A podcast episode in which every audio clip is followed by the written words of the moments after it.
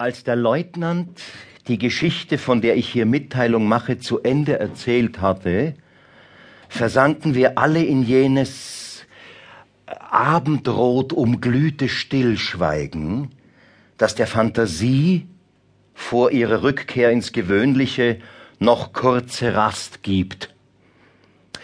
Ich weiß nicht, was die anderen dabei dachten. Der eine trauerte um den Hingang Österreichs, dem anderen tanzten gojasche Zwergkrüppel vor dem Aug, der dritte roch den Monturgeruch der alten Armee, ich aber kam in diesen Minuten drauf, was unser eins arme Schreibteufel von den ruhmreichen Kolossen der Nacherzählung unterscheidet. Ihnen entzündet sich erst an wahren Sachverhalten die Kraft, uns dagegen geht, wo wir nichts mehr zu fingieren haben, die Kerze aus. Wir fühlen uns dann sogleich schamvoll als Abschreiber der Wirklichkeit. Und so wünsche ich denn hier wirklich nichts anderes, als sie abzuschreiben, und zwar so wörtlich und glaubhaft, dass diese Aufzeichnung dereinst in ein Grabmal des unbekannten Zivilisten mit versenkt werden könnte als Protokoll von 1916.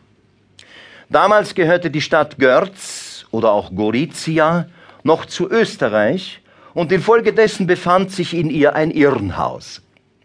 Das Chorkommando gibt eines Tages den Befehl aus, Evakuierung von Görz.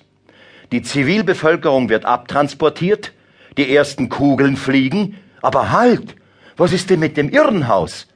Man kann die 60 Patienten, die es derzeit beherbergt, doch nicht zurücklassen.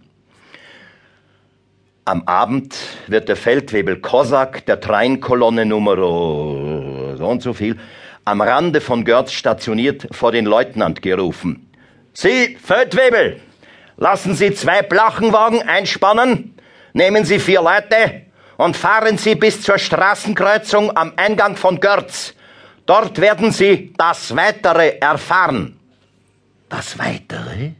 Also eine geschlossene Ordre, denkt der Feldwebel. Ja, was konnten das nur Geheimnisvolles sein? Mit zwei Plachenwagen? Plachenwagen braucht man doch sonst nur zur Provianteinfuhr.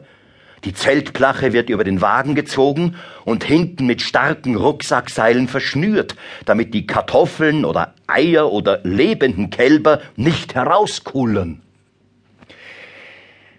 Der Feldwebel lässt einspannen, fährt in den Abend hinein, kommt an die Straßenkreuzung. Ein Feldgendarm erwartet ihn. Seid ihr der Feldwebel Kosak von der Treinkolonne Nummer so und so viel? Ja. Dann fahren Sie weiter bis zum Görzer Irrenhaus.